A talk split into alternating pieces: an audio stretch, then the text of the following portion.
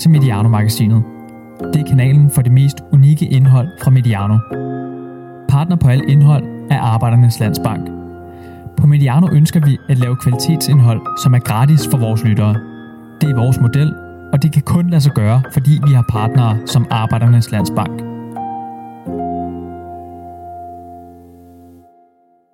Velkommen til årets 8. udgave af Bold og Bøger.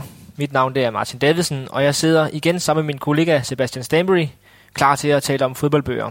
Og den her gang der er vi taget til Aarhus, hvor vi er på besøg hos dagens hovedperson. Og øh, det er dig, Morten Brun. Tak fordi du måtte komme. Jamen, I er velkomne. Og tak fordi du vil være med i vores øh, podcast her. Øh, du har jo været med før. Det, øh, det var jo for nogle år siden, Sebastian. Det var 2000, efteråret 2016. Ja, da vi bad dig om at lave din personlige top 10 over fodboldbøger, der havde betydet noget for dig. øh. Men den gang der er du med, fordi du er aktuel med en ny bog. Det er bogen Matchday, som ligger her på bordet. I flere eksemplarer, faktisk. Ja, lige præcis. Øh, Det er godt, at vi lige skal have en signatur i bagefter. Det skal vi nok. Og den har jo noget til, den turen går til engelsk fodbold, og den skal vi tale rigtig meget om i løbet af den næste halvanden times tid her. Den udkommer den 30. september, øh, og, øh, og det er så ligesom det der er hovedtemaet i dag. Øh, men øh, inden vi kaster os ud i det, så har vi jo en klassisk opvarmningsøvelse. Vil du ikke stå for den, Sebastian? Det vil godt sige, vi, vi, har, vi plejer at have den, der hedder Siden Sidst, hvor vi sidder og snakker om, hvilke fodboldbøger vi selv har, øh, har læst på det seneste, øh, siden sidst vi optog. Og som du selv siger, øh, som Martin nævnte, Morten, du var jo med for, for efterhånden nogle år siden, fordi du også har et stort interesse for at læse mange fodboldbøger. Så jeg synes, det kunne være sjovt, hvis, du, hvis det var dig, der ligesom lavede siden sidste dag. Hvad, hvad har du læst på det seneste? Ja, Der har jeg læst, altså jeg har det sådan med, med bøger og fodboldbøger generelt, at øh, jeg plejer faktisk sådan at, at skifte. Mm. Øh, så læser jeg en fodboldbog, og så læser jeg noget øh, skønlitterært.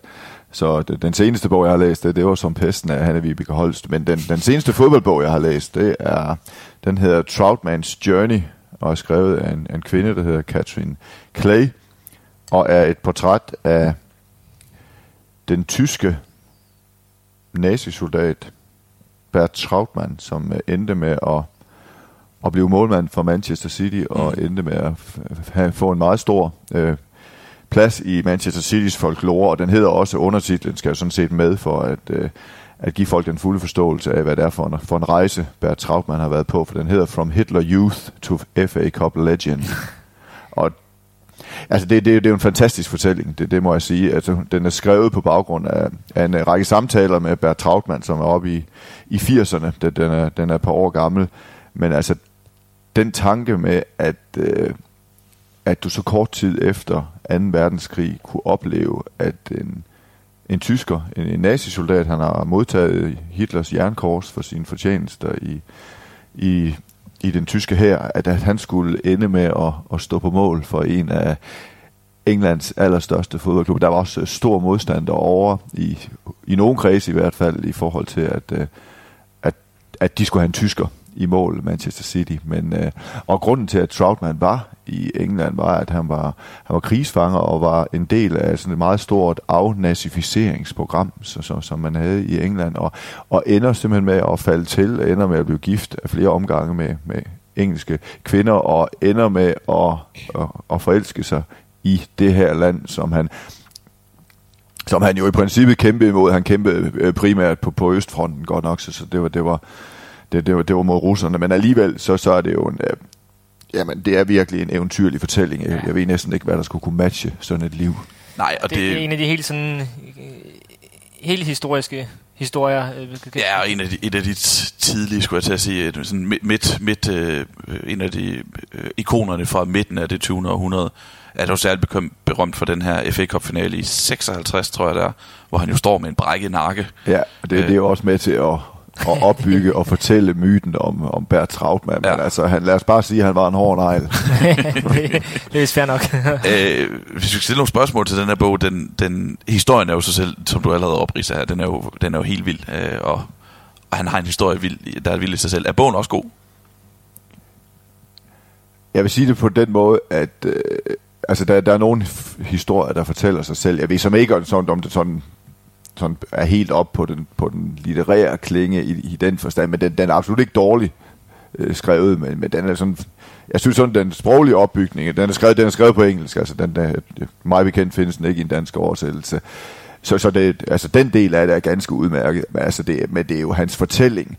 Og så altså det er også en, det er ikke, det er ikke en fodboldbog sådan, i den forstand, der er ikke en masse, øh, ikke en masse kampreferater. Altså det, der fylder i, i fortællingen, det er den her transformation af den her unge mand, og man, man ender jo også med simpelthen at have en forståelse for øh, det her med, jamen hvis du er vokset op i det her samfund, Tyskland i 30'erne, og du kommer ind i Hitlerjugend, og det er bare, det er bare sådan, som det er. Altså, det, det er, altså så får du jo også en tankegang, der gør, at, at det, det hele er rigtigt øh, i forhold til, når du så går i krig for, for det tredje rige. Og, og, og på den måde synes jeg, at det er en meget tankevækkende bog, at øh, Øh, for jeg, jeg synes ikke, den er fordømmende, men, men det, han, altså, han lægger ikke skjul på, at øh, Bert Trautmann har slået mange mennesker ihjel. Altså, det bliver ikke udpenslet, mm. men sådan er det jo, når man er mm. i krig.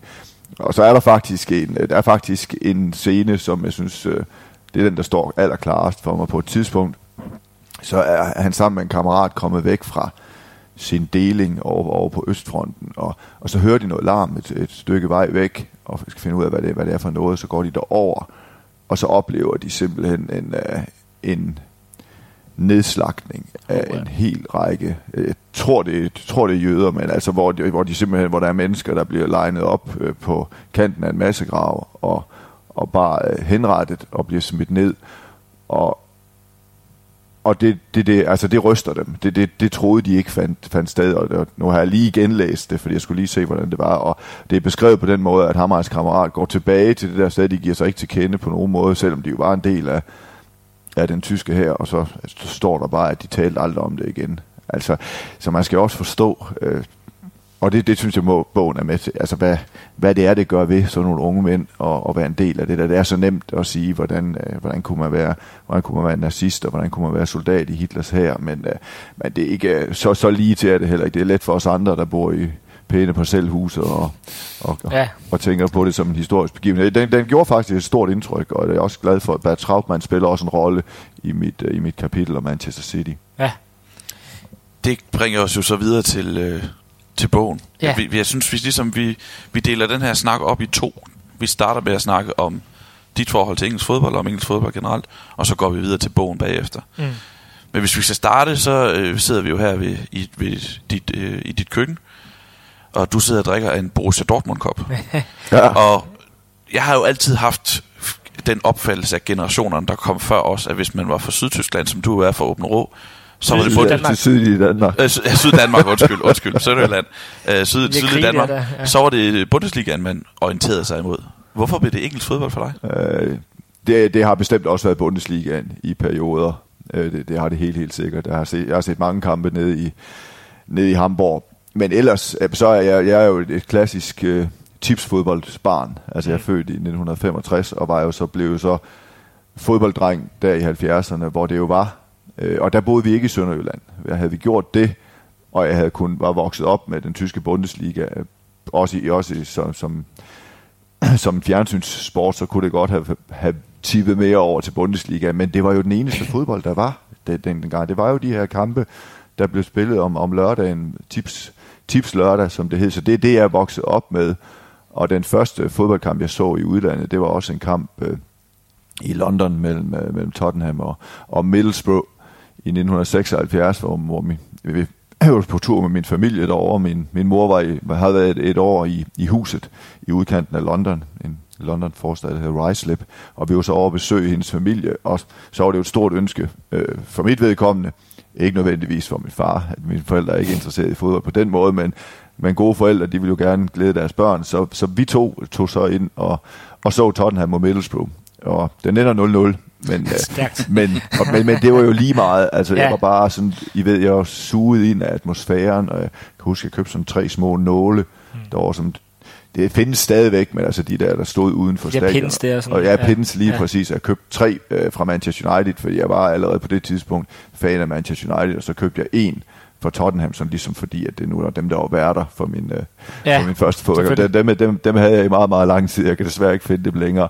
Men det er jo sådan, det, det, det var der, det hele startede, og så har det sådan bølget lidt frem og tilbage. Det var, altså min, man kan sige, i den periode, hvor jeg selv spillede, var det ikke så fremherskende. Der er sådan et eller andet ved at spille selv på topplan, ja, så og så dyrke øh, nogle andre. Altså for eksempel var det tricky. Dem, jeg var på et tidspunkt, hvor jeg jo holdkammerat med Peter Schmeichel, og så kunne jeg jo ikke... Jeg jo, egentlig var jeg jo fan af ham, fordi jeg var fan af Manchester United, men altså det bliver, det bliver også sådan så, så mærkeligt, så mærkeligt akavet. Så, så, i den periode var der også skruet ned for det, også ja. fordi det var jo i de perioder, hvor jeg var Superliga-træner, der er jeg jo heller ikke orienteret mig mod engelsk fodbold og Premier League, fordi vi har kun 24 timer i døgnet. Men det har jo altid ligget der, og, og vil, vil altid komme mm. til det. Og ja. Hvad, hvad, hvad husker du sådan for den der den, den første kamp, udover det med de pins der? Hvad var det så det der, tror de, tror de, tror de, tror de centrum for en ung Morten Brun? Øh, ja, det, det, det, det er jo nogle sjove ting, vi, øh, vi husker. Jeg har også skrevet om det på bagsiden af bogen, øh, hvor der er en overskrift, der hedder Just Follow All the Others, fordi mm. som jeg sagde, så min far var ikke, var ikke en fodboldmand. Så da vi, øh, vi kommer op fra Seven Sisters undergrundsstationen, som ligger som er den nærmeste undergrundstation til White Hart Lane, men det er ikke, i modsætning til mange andre steder i London, så er det ikke noget med, at du kommer op sådan ganske, ganske tæt på stadion. Du kommer op faktisk et par kilometer ned ad High Road, men alligevel, okay, hvis, mm. hvis du ved en lille smule, så ved du også godt, hvilken retning du skal gå i. Men, men det vidste vi så ikke. Så min far han spørger så om vej, og har måske ikke lige lagt mærke til, at der er rigtig, rigtig mange mennesker, der faktisk går i retning mod stadion og har fodboldtrøje på, og så får han det der svar, just follow all the others. Og så går vi ned ad High Road, og, og som det jo er, dengang har jeg været, øh, jeg har været 11 år gammel, og jeg husker det som meget, meget, meget langt. Øh, og, og der var det sjovt, fordi det sidste stadion, som jeg får med i min bog Matchday, det er faktisk det nye Tottenham Hotspur Stadium. Og det, det bliver sådan en cirkel, der slutter ja, det... for mig, fordi det hele startede i virkeligheden Præcis. ikke med Tottenham Hotspur Stadion, men med, med, med White Hart Lane, og så var det, altså, så var det helt, altså, så stod det helt klart for mig, at jeg skulle jo tage den samme rejse. Jeg skulle ikke tage en taxa direkte til stadion. Jeg skulle tage til Seven Sisters Underground, så skulle jeg gå og der må jeg så sige, okay, så langt er der altså heller ikke. Men, men sådan er det jo, når, når vi er små, ikke? Altså, at, at jeg synes, øh, vandringen var endeløs. Og så kan jeg huske, øh, jeg kan intet huske fra, fra kampen, jeg kan ikke huske nogen navne eller noget. Jeg kan bare huske, at publikum jublede helt vildt, da det begyndte at regne. Fordi det var en sommer, hvor der havde været tørke i England. okay. Og så begyndte det at regne, og så, og så jublede de. Og, og det var jo et meget godt eksempel på den her vidunderlige uh, engelske stadionhumor. Og det var ja. ikke fordi, at jeg forstod den del af det på det tidspunkt, men det er i hvert fald, og sådan, det, sådan er det jo det her med, det er nogle sjove historier, mm. sjove ting, der bider sig fast i en 11 år gammel drengs erindring. Og nu nævner du, øh, du nævner stadionhumoren som, som noget særligt, ikke også? Men, og det er jo et meget bredt spørgsmål det her, men, men bogen handler jo meget om, om det, der gør engelsk fodbold til noget særligt. Så, så sådan helt overordnet, hvad, hvad er det for dig, der gør, at det er noget specielt, og det er en fascination, du har for engelsk fodbold og engelsk fodboldkultur?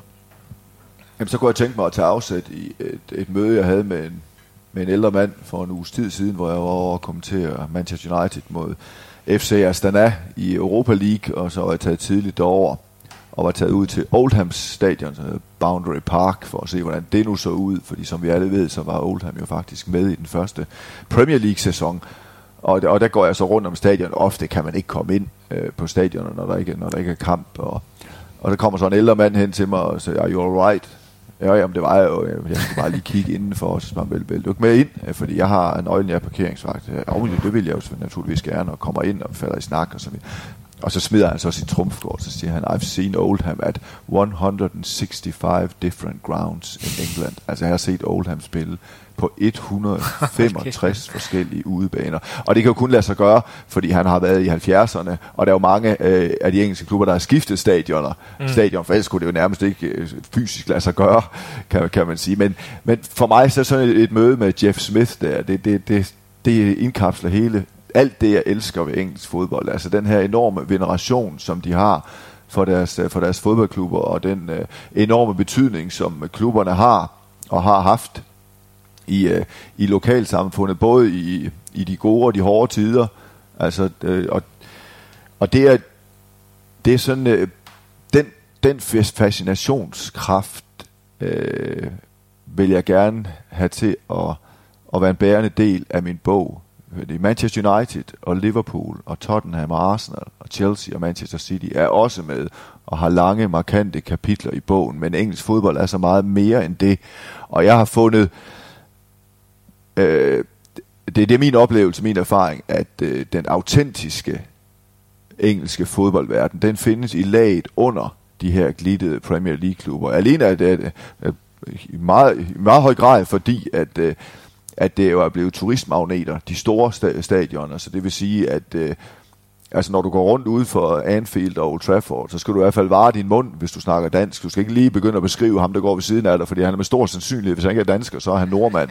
Altså, og det, og det, det er jo alt sammen, alt sammen i orden, fordi jeg er også selv, selv en dansker, der det. tager dig over. Men altså, når jeg tager til Oakwell i Barnsley, eller Portman Road i Ipswich, eller Deepdale i Preston, så kan jeg jo snakke alt det dansk, jeg overhovedet vil. Fordi så føler jeg, så, så er jeg en blandt ganske, ganske få udenlandske besøgende, og dermed får jeg jo præcis den oplevelse, som svarer til den udgave af engelsk fodbold, som jeg forelskede mig i til, tilbage i 70'erne. Jeg er ikke nogen bagstræberisk person, men, øh, og jeg forstår godt fascinationen, jeg deler den jo også af de store klubber, men der er bare et lag nedenunder de store klubber, som er helt, helt vidunderligt at, at være en del af og følge med i og besøge.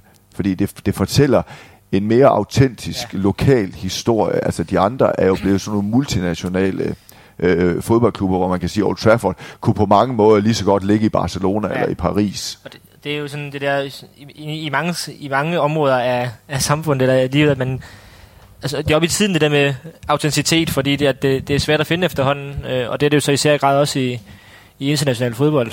Øh, Og så lige, lige en pointe i den, øh. Ja. i den sammenhæng, fordi det irriterer mig, og det støder mig, at det er så latterligt dyrt at gå til fodbold de her store øh, steder. Altså en øh, kollega skulle over med sin søn, som han har givet en, tur i 18 års fødselsdagsgave og se en eller anden øh, Liverpool-kamp, og Altså, det er fuldstændig absurd, hvad de kommer af, hvad de kommer af med. Ja. Altså, fordi hotelpriserne i Liverpool bliver bare skruet i vejret, når Liverpool Football Club spiller hjemme. Billetterne koster jo flere tusind kroner. Flybilletterne bliver sat i vejret. Altså, og på en eller anden måde, så er det bare for ulækkert, at du skal, at du skal op med måske 7 eller 8.000 kroner for at tage en tur til England og, og se Liverpool FC. Og det er jo det, og det, er det samme på, på, de, på de øvrige stadioner, og det, det skal folk jo i den sidste ende selv bestemme. Men jeg vil bare gerne anvise en vej, hvor jeg siger, jamen hvis du tager, hvis du tager, tager tager til London og tager, tager toget til Ipswich, eller til Reading, eller ned til Brighton, så får du en oplevelse, som er præcis lige så god efter min opfattelse, og du kan gøre det for måske en tredjedel af prisen, eller i hvert fald Mm. halvdelen. Det er også en del af missionen, og det er også derfor, at den, at den har undertitlen Turen går til engelsk fodbold. Det, det, er, det, det er et lille sidespor, men det er jo relevant, men det er, det er vildt, hvordan det er blevet en industri, det der. Mm. Jamen, Altså- det er, jo, det, er jo, det er jo helt, helt forfærdeligt. Jeg er faktisk ved at lave sådan en, en autentisk fodboldrejse i samarbejde med et rejsebureau, Okay. hvor, hvor, hvor, hvor vi vil tage over og se Ja. Derby eller Birmingham eller whatever. Altså, Ja. der, der er så mange gode adresser, og så er det, altså en del af min mission er simpelthen også bare, at det, at det skal ikke koste så meget, altså, fordi det er jo ikke, øh, altså det, det Altså jeg mener jo ikke, det er det værd, ganske enkelt øh, selv, men jeg ved også godt, at jeg taler som en, der har været på det der, de der stadioner mange gange, og jeg forstår fascinationskraften. Det støder mig bare, Ja. at det skal være så dyrt. Det vender vi lige. Vi har et spørgsmål omkring det der, men øh, vi vender Yes. lige tilbage til det, fordi øhm, øh, vi, øh, vi meget i bogens ånd, så kørte vi jo øh, herop i bil, og, øh, og GPS'en førte os helt tilfældigt forbi øh, Sears Park, der jo ikke ligger så langt herfra. Det, Nej, det er rigtigt. og vi kom også forbi John Stampes plads. Øh, lige ind forbi John Stampes plads og ser de der statuer, der står maratonløberen, der bliver båret over, over Ja. målstregen, forestiller man sig af, af, to medløbere, mm. eller medløbere, det lyder forkert i den sammenhæng. Andre løbere. øh, så, så, ja, så vi har også været forbi Dan Stadion. Ja, og, og, og det fik os til at snakke om også, at, øh, at de der ting betyder også meget for dig. De der Rigtig ting, der er meget, rundt ja. om stadion. Du øh, prioriterer altid at gå en, øh, en tur rundt om stadion, og hvis der er et, et mindesmærke et andet sted i nærheden, vil du også gerne forbi det øh, og se det. Og det fører os jo hen til det spørgsmål her, jamen, hvad er det, det betyder for dig? Altså, hvad er det, det giver dig, det der med at opleve de der stadions live? For det er jo live-oplevelsen, der gør, at du kan, du kan se andet end bare kampen. Ja, og ja, men det betyder, det er også kommet til at betyde mere og mere. Jeg har faktisk også begyndt at sætte pris på at besøge stadioner, når der ikke er kamp. Ja, at jeg, at jeg skal helst også have set en kamp der. Altså, Ja. der, der er jo trods alt noget uforløst ved det. Jamen, det er jo, og det er jo min pointe. Øh, En af, en af forholdsvis mange pointer i bogen, det her med, at uh, man er jo velkommen til at tage over og, og se de røde mod de blå, og så sidde og kigge på, og nå, spiller de 4-4-2, eller spiller de 4-3-3, eller sådan noget. Men så synes jeg bare, at man misser så mange af de ekstra lag, så, som der er i engelsk fodbold. Og det er jo derfor, at, øh, at jeg så vidt muligt, øh, så i England øh, rejser jeg meget med, med tog efterhånden, fordi det gjorde man jo i gamle dage. Altså de, de klassiske bystadions, øh, stadioner, de ligger jo sådan i en relativ nærhed af, af, af station, stationerne i byen derovre, fordi folk kom med tog øh, i særdeleshed selvfølgelig det gæstende hold, men, men jo også folk fra sådan lokalområdet. Altså man, man tog toget til fodbold, så gik man fra stationen, hvor mange af de nye, nye stadioner, det jeg kalder motorvejsstadioner, fordi i dag der kører man jo i bil til stadion, så der skal være, der skal være øh, gode parkeringsforhold og den slags ting. Så, men, men jeg vil gerne... Øh, jeg vil gerne, og specielt når det er de her gamle klassiske øh, stadioner, så, så vil jeg gerne forestille mig, at jeg gør, øh, at jeg rejser til stadionerne på samme måde, som, øh, som de gjorde for, for 100 år siden, eller 75 år, år siden. Altså jeg kan godt lide at nærme mig øh, stadionerne i god tid, og når det er en aftenkamp, så tror jeg, der er mange, der sådan kan, kan også kan genkende det her med, at man går efter lyset. Altså det bliver så næsten, det bliver så næsten en, en religiøs oplevelse der, og, og jo nærmere du kommer, jo flere mennesker søger mod det samme lys, øh, fordi så skal vi jo på stadion alle sammen. Og der er bare den der stemning af, at vi skal alle sammen derhen, fordi det er der, vi allerhelst vil være om et par timer, når, når, når, når fodboldkampen går i gang. Og så er det rigtigt det her med, at øh, jeg går altid en, øh, en, en tur rundt om stadion, for at, ja, for det første for at sikre mig, at der ikke er noget, jeg, jeg misser.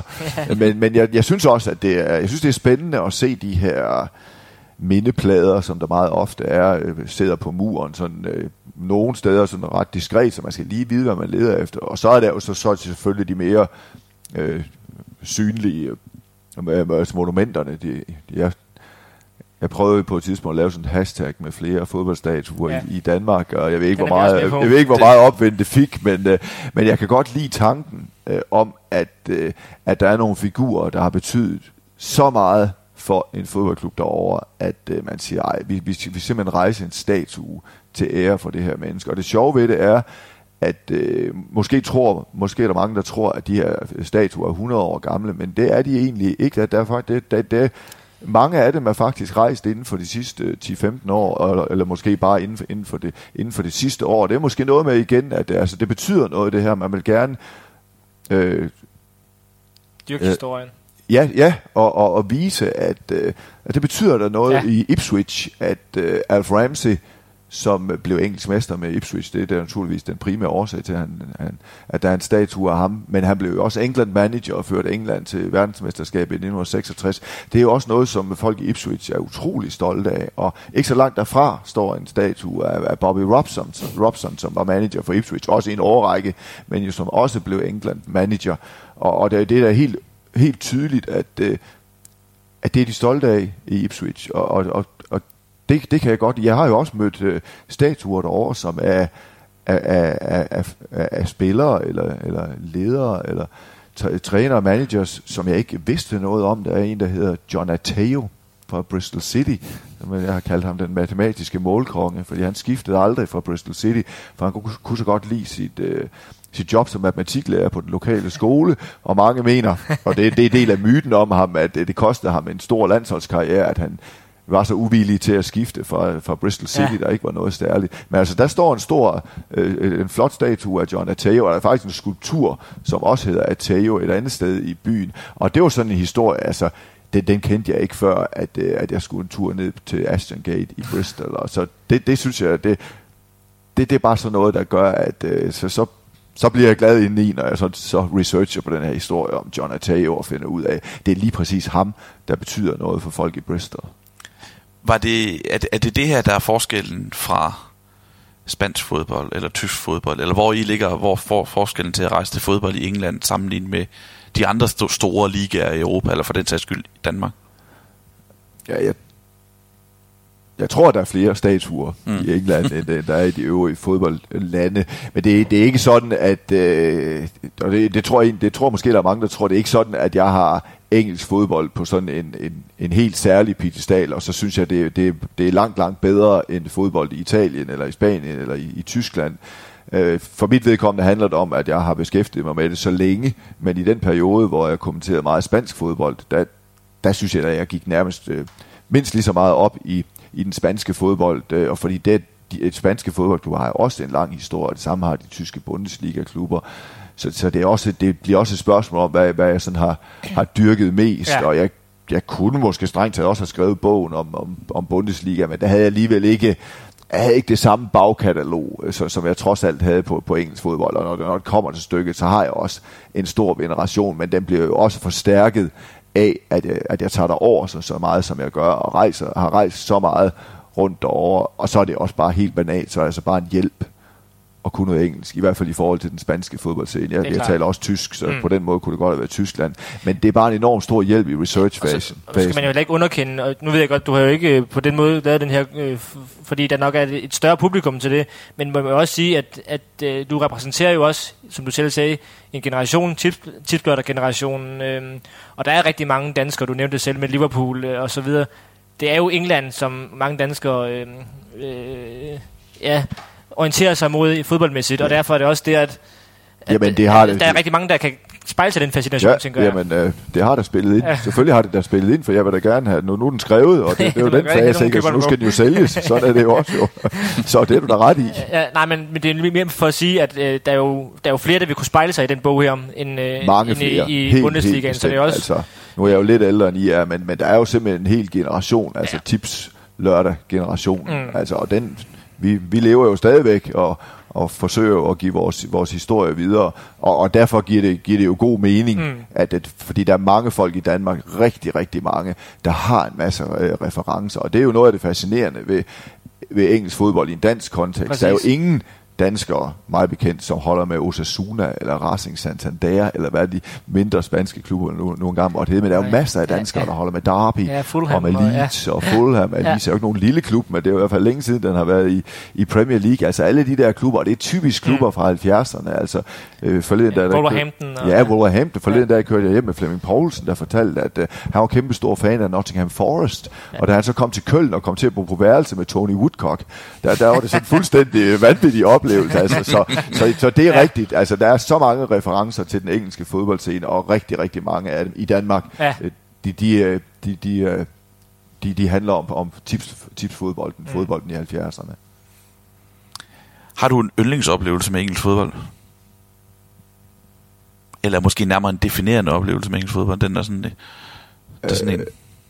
Ja, jeg, jeg, vil, jeg vil jo sige, jeg vil jo sige, at jeg har mange. Mm. Ja, det, så, ja, så, vil, så vil, mange så vil, af dem står i bogen jo. Men jeg vil jo også tillade mig at, at sige, at uh, de 20 minutter, jeg spillede på Wembley, det, ja. det, er, det, er, min, det er den største fodboldoplevelse nogensinde i, i, i hele mit liv. Altså, fordi, og det er jo paradoxalt nok, uh, det er det eneste fodboldstadion, jeg overhovedet har spillet på i England. Ja. Og Altså, vi, vi kunne jo godt have trukket et engelsk hold i Europakoppen, eller, eller sådan noget med Silkeborg. Vi spillede jo trods alt en del Europacup-kampe i, i, i, øh, i, halv, i 90'erne der, men, men det gjorde vi bare aldrig.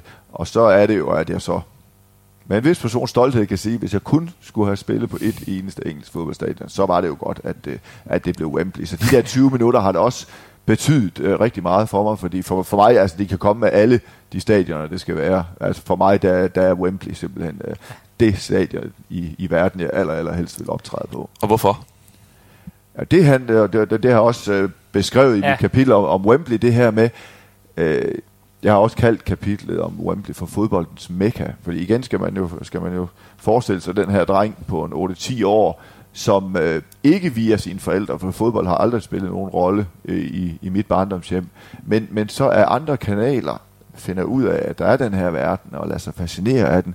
Og jeg kan bare huske det der udtryk. Det blev altid kaldt, Wembley blev altid kaldt fodboldens mekka. Og så var der en kamp mellem England og Polen øh, på, på et tidspunkt, det har været i begyndelsen af 70'erne, så betyder at England faktisk ikke kommer med til VM-slutrunden i, i Vesttyskland i 1974, og den foregik jo på Wembley. Så der er sådan nogle små brudstykker, og hele tiden så var det sådan et eller andet, der var sådan noget magisk, noget mytisk over det der Wembley, og på det tidspunkt var jo, altså på den tid, det var, det var slet ikke en del af mit mindset overhovedet, at man kunne komme, at man rent faktisk kunne tage til London og se en kamp øh, på Wembley. Men så, så, så det blev sådan et, noget fuldstændig uopnåeligt. Og så, jeg ved da godt, jeg vil kan godt se, at Jakob Kjellberg, min gamle holdkammerat fra Silkeborg, har en ekstra trumf, for han har spillet en FA Cup-finale på Wembley, og det var vel så det, der havde, ville have været det ultimative, ja. øh, den ultimative magi, men altså for mig det er det, det er mere end rigeligt at kunne sige, at jeg har optrådt på Wembley, og jeg er ligeglad med, at der kun var 27.000 tilskuere, og det kun var en venskabskamp, og Danmark tabte 1-0, og alt det her, jeg har spillet på Wembley. Du nævner også historien om den dansker, der har scoret i en cupfinale der jo. Den nævner du også i kapitlet. Øh, ja, Allan Nielsen, ikke, ja. der scorer i sidste minut ja. i en ja. Liga Cup finale. Altså det er, det, det, det, det er for mig, det, det, det, det, det må være svært at overgå. Så skal vi vel, øh, ja. i, så skal vi vel i gang med EM-finalen 1992. kan, kan, du, kan du huske noget fra de der 20 minutter, du så fik? Øh, ja, det kan jeg godt, men, men altså, nogle gange så er det også noget med, hvad, hvad er det egentlig, vi kan huske, og, og hvor meget af det er noget, vi har læst ja. os til. Men øh, altså, jeg kan huske øjeblikket, øh, fordi jeg kommer ind samtidig med Lars Jakobsen fra OB, ikke med nuværende øh, kollega fra sekseren. Han er jo en, alder, en anden aldersgruppe, og vi kommer Han ind... har også spillet på Wembley. Har han ikke det? Jo, jo, øh, jo Lars har spillet anden halvleg af FA Cup-finalen mod, for, for Everton imod, imod Chelsea. Så han er også heldig. Han er også med i den eksklusive klub. Ja. Øh, men jeg kom, vi kommer ind i stedet for Flemming Poulsen og Michael Laudrup.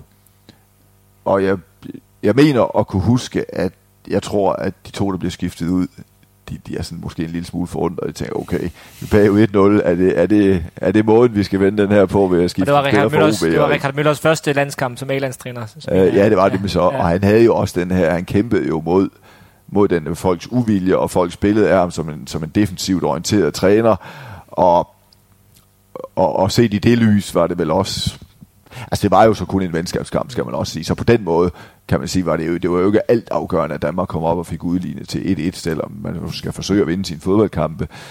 Så fra, fra selve kampen, der, der kan jeg huske, at jeg, jeg stod over for, det meste af tiden stod jeg over for Steve Hodge fra, fra Nottingham Forest. Ellers kan jeg egentlig ikke huske, at, at der mm. skete så frygtelig meget. Altså, det var sådan en kamp på det tidspunkt, hvor den var sådan gået lidt i stå. Ja. Altså England havde det, den sejr, som de skulle bruge, og Danmark havde det resultat, som vi skulle bruge, og der var mange store spillere, som skulle spille allerede et par dage efter, og som tænkte, okay, det her resultat kan alle leve med. Så, så, så der har været mange af spillerne, for hvem det ikke har været så, mm. så, så magiske, de præcis de der 20 minutter, men, som de men, var for mig. Men som du selv skriver i bogen, så er der jo to slags mennesker. Der er dem, der har spillet på Wembley, og dem, der ikke har. Det er nemlig fuldstændig og, rigtigt. Og der, og der er du med i klubben. Øhm, vi, vi, vi veksler jo hele tiden mellem at snakke om engelsk fodbold og, og som bogen, mm. men i det i forlængelse med det, du, du, du startede med at sige, med at, at du starter på øh, øh, Tottenhams gamle hjemmebane, White Hart Lane, og slutter, i hvert fald bogens punktum er jo på, øh, på en eller anden måde, øh, på, øh, på Tottenham New øh, Stadium, New Tottenham Stadium. Og det fik jo også i forberedelsen til at snakke om det her med, at, øh, at rigtig mange af de klubber her, de har enten fået ny hjemmebane eller renoveret deres hjemmebane, og det ligger jo lidt i tråd med det her, som vi også var inde på med, med fodboldens udvikling. Og øh, når nu, du, når nu du, du er så fascineret af, lad os kalde det gamle dage øh, i, i engelsk fodbold, hvordan øh, har du så oplevet det der med, at, at jamen, så er du på et rumskib af et stadion med Arsenal, øh, og, du er på, øh, og du er på Old Trafford, hvor, hvor 80% er turister og sådan noget. Kan du prøve at sætte nogle ord på den der den oplevelse, du så har af det i dag, når du kommer på de nye stadioner, der, ikke, der jo har noget at gøre med de gamle, men jo ikke er det samme. Ja, ja det kan jeg godt, og jeg, jeg er også... Øh,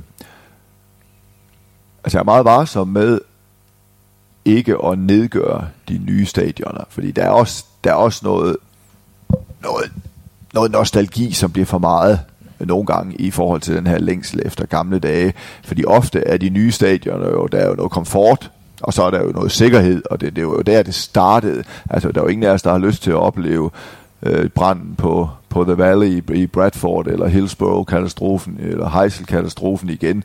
Så, så det var jo ikke alt, der var vidunderligt i de gode gamle dage, fordi sikkerheden på stadion var, var, jo, var jo dårlig. Så jeg synes jo også, der ligger en pointe i, øh, det, det har været meget, meget fremherskende omkring West Hams flytning fra ja. øh, det gamle Upton Park til til det nye London Stadium, også fordi det er en ren fysisk flytning. Øh, det er Tottenham Stadion jo eksempelvis ikke. Det er jo, de er jo nærmest bygget, bygget sammen med, med der, hvor det gamle lå.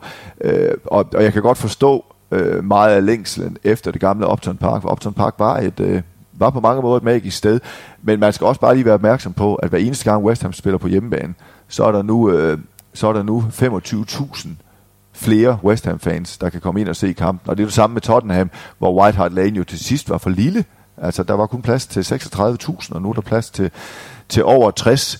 Uh, øh, Anfield, uh, synes jeg, har lavet en meget vellykket udvidelse af deres stadion fra, så kapaciteten er, er blevet sat op fra cirka 45.000 op til, til 54. Så, så, så jeg, kan, jeg, kan, jeg, kan, jeg kan sagtens forstå det, jeg kan se behovet, og jeg nyder også uh, komforten omkring det. Der, hvor jeg synes, det, det, er, det så er mest vellykket, det er, hvor man ikke bare flytter uden at forsøge at tage historien med. Der er selvfølgelig grænser for, hvor meget historie man kan tage med. Men, og der synes jeg faktisk, at, at udskældte West Ham øh, har gjort meget for at flytte. De har også en Bobby Moore stand på det nye London Stadium. Der er en så Trevor Brooking stand. Og så lavede de faktisk noget, jeg synes, der var, der var rigtig genialt. Altså deres gamle anfører, Billy Bonds, som er meget, meget populær skikkelse derovre. Han, der er jo ikke nogen Billy Bonds øh, stand på, på Upton Park, men det er der på London øh, Stadium. Og det synes jeg var rigtig godt set af dem, at de både tog noget af historien af, af de der øh, øh, mm. tribunenavne med fra, fra Upton Park, men også at de sagde, okay, du, du er der en Billy Bonds stand, og det var, det var en meget, meget, meget smuk ceremoni, da, da han, han klippede selv øh, snoren over, og havde stadigvæk det der, hvis man kan huske ham, så han havde langt hår, øh, Øh, og, det, og det havde han stadigvæk, men det var selvfølgelig grående. Han er en gammel mand i dag.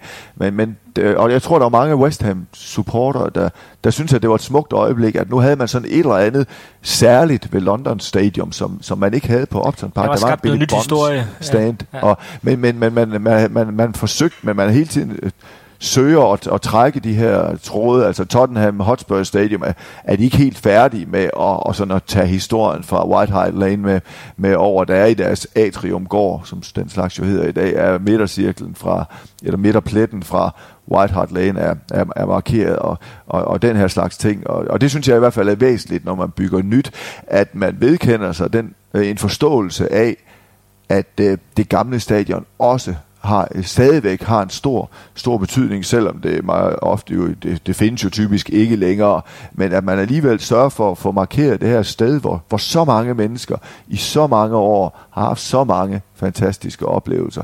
Og her skal jeg så fortælle om Arsenal, for jeg synes Arsenal har, har gjort det smukkere end øh, noget andet sted, det her med flytningen fra, fra Highbury, som jo egentlig hedder Arsenal Stadium, til Emirates Stadium, fordi Highbury findes endnu, det hedder kapitlet også, Highbury mm. findes stadig.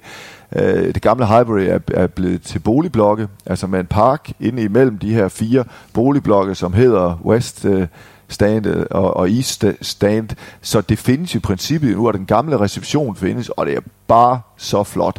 Så på, og, og det synes jeg bare er, det, jeg synes det er forrygende tænkt, ja. at, uh, at man har tænkt, jamen altså, vi skal jo bruge det til noget, det er en uh, super attraktiv grund inde, inde i London, men så lad os da, så lad os da øh, øh, bruge Hybrids rammer, og så lave øh, de boliger, som vi nu engang skal lave, øh, som det gamle Hybrid. Der er mange andre steder, hvor man har hvor der også er, er boliger, hvor det er rækkehuse, og hvor der er, sådan, er, er villaveje, som mm. så har, øh, hvor villavejene så har navne, som relaterer sig til, til det gamle stadion. Og så har man jo så lavet en helt bevidst arsenalisation af Emirates Stadium, og det er det stadion i, i England, jeg har været på i hvert fald, hvor der er flest statuer udenom, og de har nogle meget, meget smukke fortællinger om, øh, om de her om de her spillere, de store spillere i Arsenal, hvor både spillerne selv kommer med et citat, og så er der en tilhænger, der kommer med et citat. Og når vi nu snakker om det her med det gamle Highbury, så, så vil jeg lige fortælle historien. Det, det citat, som den her tilhænger har omkring uh, Robert Pires,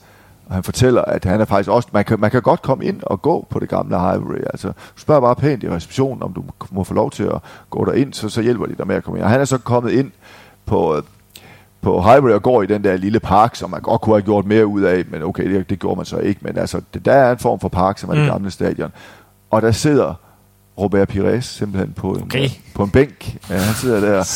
Øh, jeg har ladet mig fortælle, at han også har en lejlighed i komplekset, men det er nu lige meget. Ja, og så fortæller den her uh, fan, at uh, there I was sharing the pitch with uh, one of my heroes, and all I could think of to say was, uh, hello, how are you? Og så er der sådan en lille kunstpause, og så siger han, I should have said thank you. Og det er jo bare, altså, det er ikke sikkert, man, man kan møde Robert Pires hver eneste dag, men du får den der stemning. Da, da jeg sad derinde, der sendte jeg også en sms til John Faxe Jensen og skrev, at det, det må alligevel have været noget at have spillet her, og han svarede også med det samme. Altså, så alle de der små fortællinger er, jo også en del af, af bogen, og, ja, og skal, skal sådan være, være, være min, min fortælling om, hvorfor det er så svært at ikke at elske engelsk fodbold. Og det er jo, og det er jo måske netop sådan noget der, der gør England englænderne specielle. Altså, de er gode til den der historiefortælling der. Ja, og så det der med det der, sådan, den der nærmest bødighed eller hengivenhed, der er over for gamle spillere, ja. og at ja, det, det ikke at, ja, ja, at, at, det der er, at der er et taknemmelighedsforhold, øh, øh, mens man, altså, det er lidt en generalisering, mens man jo ofte snakker om det der med, at i, særligt i, i Spanien, der kommer man med over, overlagt eller med armen over kors, og så ser man fodbold, og så forventer man at blive underholdt, ikke? mens man mange af de engelske tilskuere virkelig oprigtigt elsker de der spillere, og det mm. de har gjort for, for klubben og for byen og for dem. Mm. Hvad er dit... Øh, har du et favoritstadion derovre? Altså, jeg vil jo jeg, jeg vil, jeg vil virkelig sige, at, at, at jeg har mange, for jeg synes, at øh, jeg synes, at der er rigtig mange stadioner, der har noget helt specielt at, at byde på, og noget, og noget meget forskelligt. Så når de direkte spørgsmål er sådan, så, så, så vil jeg egentlig tillade mig at, at, at, at svare nej. Fordi jeg har ikke sådan et stadion, nej. hvor jeg bare tænker, det her, det, det, står, det står simpelthen bare ud. For mit vedkommende er der, ja, det skulle så være Wembley, ikke? men så for mit vedkommende er der jo noget særligt over Old Trafford, fordi jeg som 10 år blev fan af Manchester United, og, mm. og det, det er mit tilknytningsforhold er ikke så, er det ikke så fanagtigt og så stærkt, men det er jo alligevel den der, for mig der var, der var drømmen, øh, drømmen om engelsk fodbold handlede også om at komme til Old Trafford. Jeg var faktisk øh, øh et stykke op i 30'erne, før jeg første gang kom til Old Trafford, og det var måske, var måske et lille smule mærkeligt, men Old Trafford er noget særligt. Så plejer jeg altid, i, når jeg bliver spurgt om de her ting, at fremhæve øh, Sellers Park øh, i Croydon, Crystal Palace's hjemmebane. Og det er også, men det er også fordi, jeg øh, jo ofte bliver spurgt til råds i forhold til, når folk skal, lave en, øh, skal tage en fodboldtur til London. Og så siger jeg altid, at øh, jamen, jamen, det er der, jeg har oplevet den bedste stemning. Og jeg har endda kun oplevet nederlag på Sellers Park. Okay. Altså, jeg, jeg skal simpelthen over og se Crystal Palace vinde en ja. kamp, fordi så god som stemningen er på Sellers Park, øh, selvom de taber, så, så tænker jeg alligevel, okay, den dag de vinder, så må det saftsus øh, stikke af. Så synes jeg, at Goodison Park kan noget helt særligt. Jeg synes, St. James' Park i, i Newcastle. Jeg føler mig meget, meget velkommen på Portman Road i, i Ipswich. Og sådan har jeg egentlig... Jeg synes, der, der er få stadioner derovre, der sådan egentlig ikke gør det store indtryk. Der er nogen, og det vedkender mig også, men langt, langt de fleste stadioner, synes jeg alligevel, øh, de, øh, de, de gør, de gør ja. et, et indtryk på hver sin måde. Fedt. Hvis man skal rejse over, nu er du allerede inde på det med, med, med, med Crystal Palace og, og, og St. James Park og sådan noget, men hvis man skal over, og man ikke skal til Anfield og stå sammen med alle de andre danskere og nordmænd, eller sammen med Old Trafford, hvor skal man så til hen? Altså mange tager jo til London, mm. øh, så, så derfor giver det god mening at, ligesom at tage det som sit udgangspunkt, fordi der er jo Stamford Bridge, Tottenham, øh, Arsenal og de der store stadioner, og der er det dyrt. Der er typisk i hvert fald øh, meget, meget dyrt. Øh, så i London vil jeg sige, øh, tag til The Valley, som er Charlton hjemmebane. Charlton er lige rykket op i The Championship, ligger i en, uh, en dejlig del af London, ligger nede ved, uh, ved åh, hvad er det nu, det hedder? Ja, det ligger nede i den sydlige del af, af, af London. Jeg vil sige Guinness, men, men det er jo noget andet. det kan man drikke ind på popperne. Ja, det, det, det, det, det, det, er nemlig, det er nemlig det, man kan... Greenwich hedder det. Greenwich, ja. Mm. Og, og, og det, det er jo sådan en, var jo engang i en, en landsby, men det er sådan et, det er sådan et dejligt sted, og der, der kan du sidde på café og sådan noget der, øh, og, og hygge dig, og så kan du så gå til The Valley. Der er god plads på The Valley. Der, der er nogle stridigheder mellem øh, supporterne og, og ejerne, og det er jo ikke i sig selv så attraktivt, men, øh, men det gør i hvert fald, der kan du bare, altså, nu ved jeg ikke helt, hvordan det er i The Championship, men jeg kan ikke forestille mig andet, end når, når Charlton spiller mod mod klubber fra øh, det øvrige, de øvrige dele af England. Altså, så er der ikke udsolgt i sidste sæson i League One. Var jeg der til en kamp på et tidspunkt, hvor det egentlig gik godt for, der var 11.000. Og, og så kan man sige, at trækker det så ikke noget fra stadionoplevelsen? Jo, det, det gør det jo naturligvis, for det, det er jo fedest at se fodbold på fyldte stadioner. Øh, så kan man tage til Ipswich, fordi der er ikke ret langt. Altså, det tager en, en god times tid med, med toget, og det, der så er særligt ved Ipswich, det er, da jeg kom til min kamp på Portman Road, hvor de skulle spille mod West Bromwich Albion, så er det sådan lige, det er sådan lige begyndt at blive mørkt, og jeg træder ud af, af togstationen, og jeg, er ikke sådan lige, jeg var i god tid, så jeg er ikke sådan på den måde sådan lige tjekke, hvor ligger, hvor ligger lige stadion. Jeg vidste godt, det var et bystadion, så jeg skulle nok finde det. Altså, så jeg går lige ud fra, fra banegården, og så, så kigger jeg Direkte over, så står der bare Ipswich Town Football Club med, med store lysende bogstaver, og så ligger Portman Road bare lige derovre. Og Portman Road, selvom de har, de har medvind i øjeblikket i Ipswich, fordi det, der, er jo ikke, der, er jo, der er jo ikke noget som at vinde fodboldkampe. Og nu er de, de er tidligere mesterhold dernede i League One, så, man, så det er jo egentlig katastrofe. Men, øh, men nu begynder de jo at vinde. De fører League One. Og, og de har et, øh, i øjeblikket, det seneste hjemmekamp, de spillede, der var der lidt over 18.000 tilskuere. Og det er jo heller ikke et fyldt Portman Road. Men, men der kan du også bare gå hen til The Turnstile, altså tælleapparaterne, og sige, jeg godt have en billet til, til, til Ipswich øh, hjemmekamp her mod Walsall, og så koster det måske 18 pund eller 25 pund eller sådan noget. Og så det, det er i hvert fald nogle af de steder, hvor man øh, Brentford, hvor det ovenikøbet er en dansk manager, er jo et lille stadion, Griffin Park, med en pop i, på alle fire hjørner af stadion. Det i sig selv er jo er ganske attraktivt, og, og, og der er heller ikke ret tit udsolgt, selvom det er et stadion faktisk kun med plads til en øh, 11-12.000. Okay.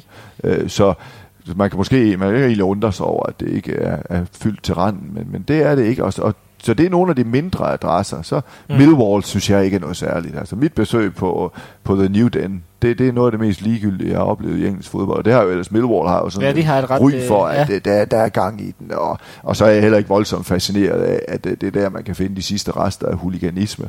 Men jeg synes bare, at The New Den var ikke noget for mig. Altså, det, så har jeg haft meget bedre oplevelser. Og det handler det også om, og det vedkender jeg mig også i bogen. Altså, det handler også om den oplevelse, ja. som du har på stadion. Altså, når jeg er på Griffin Park, og jeg kender Thomas Frank, som arbejder i en periode på, for os på, på, på sekseren, og jeg ser dem spille mod Aston Villa, som har den tidligere Brentford-manager Dean Smith, og, og jeg oplever Brentford spille en rigtig god kamp, og de scorer i sidste minut til 1-0, og jeg kan se, øh, og jeg kan mærke, at folk er glade for Thomas Frank, mm. så, som jeg sætter stor ja. pris på. Altså, så er det også med til at, at få mig til at synes, at ej, hvor er det her, hvor er det her et fedt sted at, at være til fodbold. Så det skal man jo også have med i billedet. Man kan jo ikke bare bestille en fodboldoplevelse nede i brusen, fordi man er stadigvæk Præcis. afhængig af, at når man kommer til Craven Cottage, som er Fulhams hjemme, eller The Valley i Charlton, jamen så vil oplevelsen være afhængig af, om, om hjemmeholdet leverer en bombekamp, eller det bare bliver sådan en kamp, hvor de taber 2-0 uden for alvor at have udfordret modstanderne. Ja, så, så man kan jo ikke skille det ad. Altså, det er jo ikke, øh, det er jo ikke bare stadion, man kommer for at se, og det er heller ikke bare fodboldkampen, man kommer for at se. Det, det hænger sammen. Det, det er hele oplevelsen, ja. og det er jo derfor, at jeg, synes, jeg holder også meget af at gå i teateret. Men når jeg går i teater, så, og jeg har læst anmeldelser, så ved jeg jo så nogenlunde, ja. hvor jeg kommer til at ligge. Altså, men, men det aner jeg jo ikke øh, i en fodboldkamp. Det kan, være, det kan blive den bedste oplevelse i dit liv, og, men det kan også blive en oplevelse, hvor du siger, okay, mm.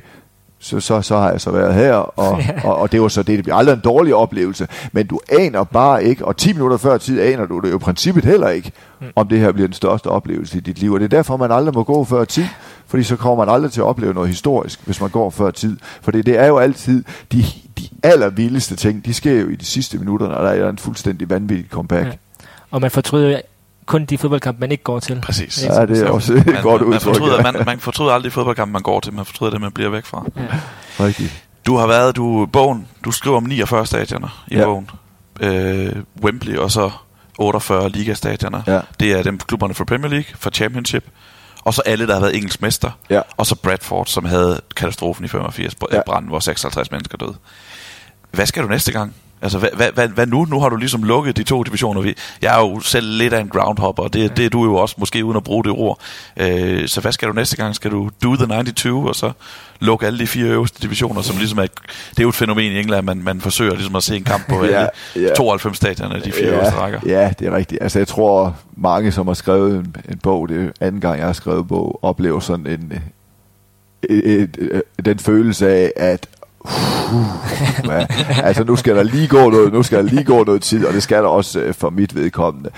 Øh, jeg kan godt, øh, jeg kan godt lide dine tanker, jeg har også tænkt den selv i forhold til at, og så tage de, de næste 48 øh, stadioner, altså at gå ned i League 1 og League 2, men der begynder jeg også at blive bange for, om der er et publikum til det, og så må jeg også sige, at øh, at sådan som rettighedssituationen er i øjeblikket, så kommer jeg jo på det danske fodbold kommentatormarked, hvor, øh, hvor jeg jo ikke længere kommenterer kampe for Premier League. Og, og det har jo været, det har jo været mit held, kan man sige, at jeg har skulle så meget til England i embedsmedfører, mm. fordi så har jeg jo ofte og fået lov til, og tak for det, at Discovery til at blive en dag ekstra, eller tage en dag tidligere afsted, for så at, at besøge et andet stadion i forbindelse med, med en kommentatoropgave. Så der, der bliver noget logistik, logistik der øh, for mit vedkommende, når jeg nu skal, skal, skal være i Danmark og kommentere Superliga i weekenden, men, øh, men tanken rumsterer stadigvæk, og, og jeg har også, altså, jeg har også år nok til at øh, tanken om den der to, de der 92, så der skal vi måske lige sige, det, det er de 92 ligastadioner, som, som vi snakker om. Den, den rumsterer. Nu vender jeg lige tilbage til Jeff op fra Oldham, fordi dagen inden, øh, at jeg møder ham, der har Oldham faktisk spillet i Shrewsbury, Og så spørger jeg ham, var du så i Shrewsbury? Nej, nej, for der, der havde han været. Han var faktisk han var inde og se Salford. Salford er lige rykket op i ligaen, og er en klub fra, også fra Manchester-området, fordi det var den eneste, det eneste stadion, fordi det er, jo, det er jo ikke statisk det her, fordi der kommer jo ind imellem en ny klub, klub op i ligaen, som ikke har været der før, og så er den jo lige pludselig en del af de 92. Men indrømmet, altså, Den tanken ligger der. Jeg har også haft en tanke om, at man kunne lave noget tilsvarende i Danmark. Og det er så man heller ikke afvisende overfor. Og der, der, der, nu tænker jeg også i, at øh, altså jeg gider heller ikke lave en bog, som ingen gider købe og ingen gider læse. Altså så det, det, altså, den, den skal have et, et anderledes øh, touch, men altså lige i øjeblikket, der, Men man der puster ikke- jeg ud. Man behøver ikke at lave en bog om det. Det er jo også...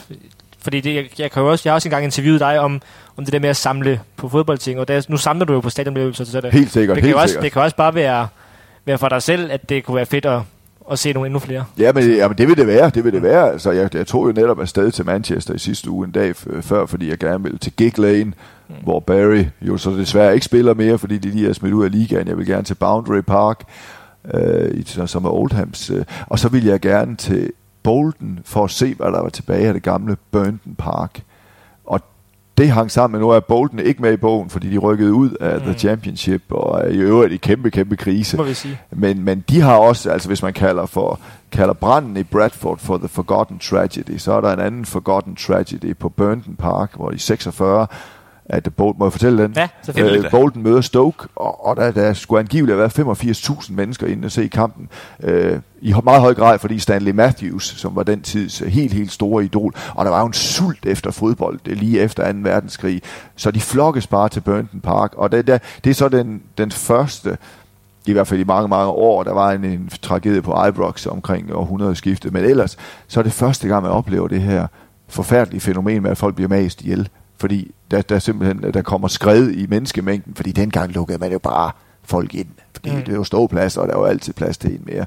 Men øh, det, er- det er 33 mennesker, der, der omkommer, og de bliver mast. Og det der sådan er det fuldstændig grufulde i, i den her historie, som om det ikke var grufuldt nok, at 33 blev øh, omkom, og, og flere hundrede blev såret, det er, at øh, man spiller kampen færdig med, som jeg har kunne researche mig frem til, faktisk med ligene liggende på sidelinjen. Puha. Og altså, og, ja, men altså, det, det er jo ikke nogen behagelig historie, men, men, men det er jo stadigvæk en del af, en del af, af, af, af, af, af, af, det hele, og ja, men der er mange, altså, det var også i 1946, altså det er mange år siden, men, men så den historie, og det, der er det ikke helt nok for mig at læse om historien, det der, og, og det jeg oplever er jo så, at øh, jeg kommer til et, øh, til et supermarked, hvor der er nogle billeder fra det gamle Burnton Park, også fra deres triumf for Bolton var jo hjemmebane der i 100 år, og der er så også en mindeplade med navnene for de der 33 mennesker, der omkom, og det, det giver mig noget ekstra, mm. altså, så, så føler jeg virkelig, nu, nu føler jeg, at jeg har lov til at fortælle historien. Jeg har ikke fortalt jer den,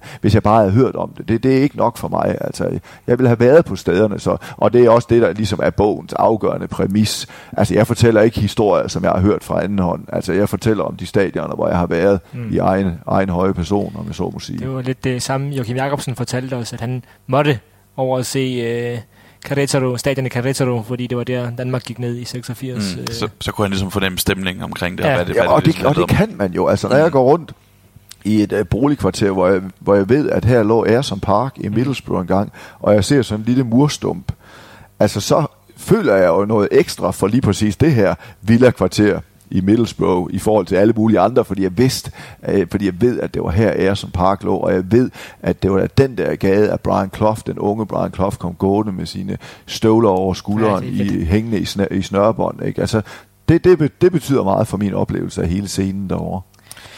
Hvordan blev det her til en bog?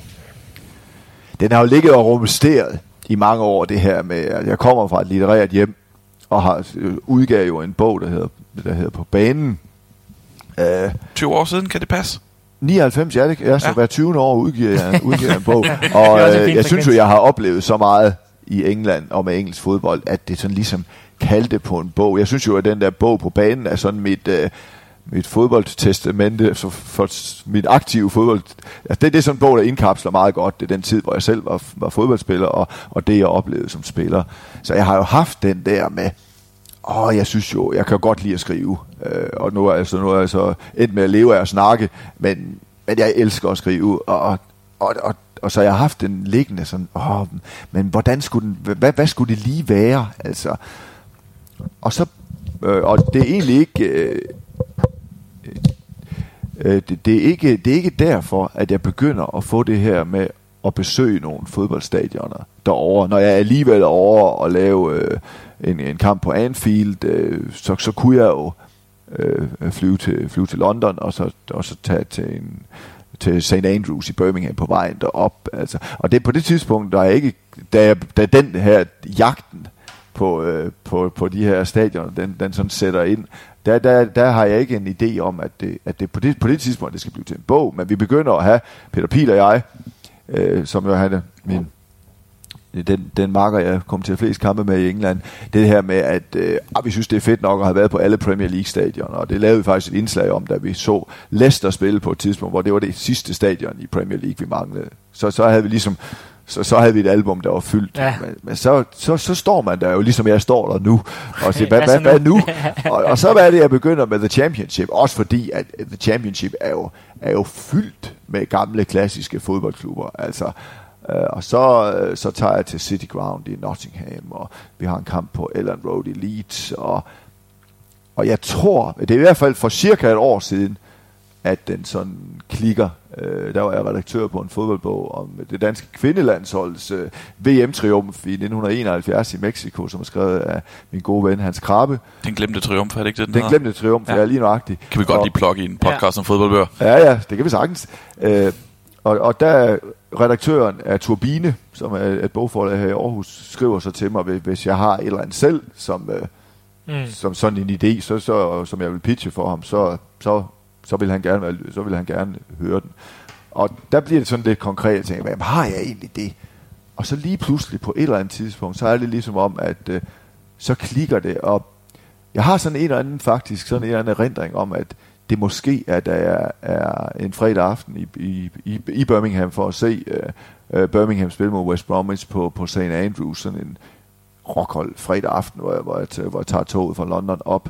Uh, fordi det er i hvert fald tids, tidsmæssigt passer det meget godt, fordi det er cirka for et år siden. Og så spørger jeg så Hans, hvad, hvad, hvad synes du om den her idé? Og Hans er også en del af tipslørdagsgenerationen. Og han siger så, ah, okay, det, det synes han lyder godt, og vi holder så et møde med forlaget, og vi kan så ikke lige blive enige, men jeg pitcher den så for et par andre forlag, og ender med JP Politikken, og får egentlig fra alle, altså alle dem, jeg henvender mig til, synes, at ideen er god, og at mm. det, det der, det, det, det, det, det, det kan noget. Og så ret hurtigt får jeg lavet den her ramme med øh, Premier League og Championship, fordi det, altså det, 24 Premier League stadioner er ikke nok. Og det er heller ikke, øh, det er heller ikke unikt nok, synes jeg, for nu, hvis jeg skal være helt ærlig. Altså, jeg gad ikke at lave en bog med seks kapitler om de seks største klubber, for den kunne hvem som helst lave ved at, at slå op på Wikipedia, og rigtig, rigtig mange har været på de der stadioner. Så øh, der, hvor jeg synes, at min bog er unik, det er, at jeg også har stadion i Championship med, og jeg har set en kamp hver, hver det eneste sted. Så det, det, det, det bliver en god ramme, og så der går sådan et, et par måneder, hvor jeg skriver nogle kapitler, og sådan, også på erindringen, og, og sådan for at spore mig ind på, øh, hvad, på at ramme tonen, og sådan, hvor, hvor meget skal være fodbold, hvor meget, og hvor, hvor meget skal være by, og hvor meget skal være historie, og hvor meget skal være reportage, og, og så i løbet af et par måneder finder jeg så den form, som, som, jeg godt, som, jeg, som jeg godt kan lide, og som jeg synes, øh, at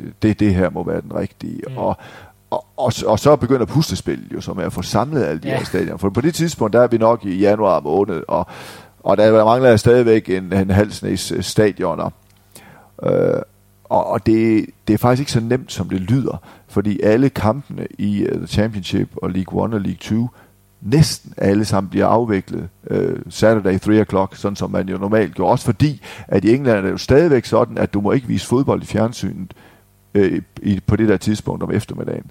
Af hensyn til Af hensyn lige præcis til, til at øh, de, øh, de tilskuere, som, som de mindre klubber har, altså de skal ikke have muligheden for at kunne sidde hjemme og se, se Manchester United mod Liverpool, når deres eget hold spiller. Så det betyder jo, jeg kan ikke bare lige tage dig over en weekend og så tjekke fire stadioner af, sådan i sådan bare lige, og så lynhurtigt, så det var, altså foråret var virkelig en... Øh, Ja, du skriver, du skriver, det var et hektisk forår. Ja, det var også et hektisk forår. Også fordi, og, og der hvor det bliver hektisk, det er jo, at øh, det er jo først meget, meget sent, at jeg finder ud af, hvilke klubber, der ender med ikke at rykke ud af The Championship, ja. og hvilke klubber der, rykker, klubber, der rykker op fra League One. Så jeg er jo nødt til at gardere mig i det øverste lag af, af League One, og der har jeg så nogle fantastiske his, sådan personlige historier med, altså Luton, som jeg synes var, jeg synes Lutons kapitel, jeg elsker Lutons kapitel, fordi det er også det er Lars Elstrup's Luton, og ja. jeg har sat stor pris på Lars Elstrup, og jeg har sådan en personlig historie med ham og alt det der, så jeg vil så gerne have det med, og de fører klart på et tidspunkt, og der, der er ingen tvivl, men så begynder de, og,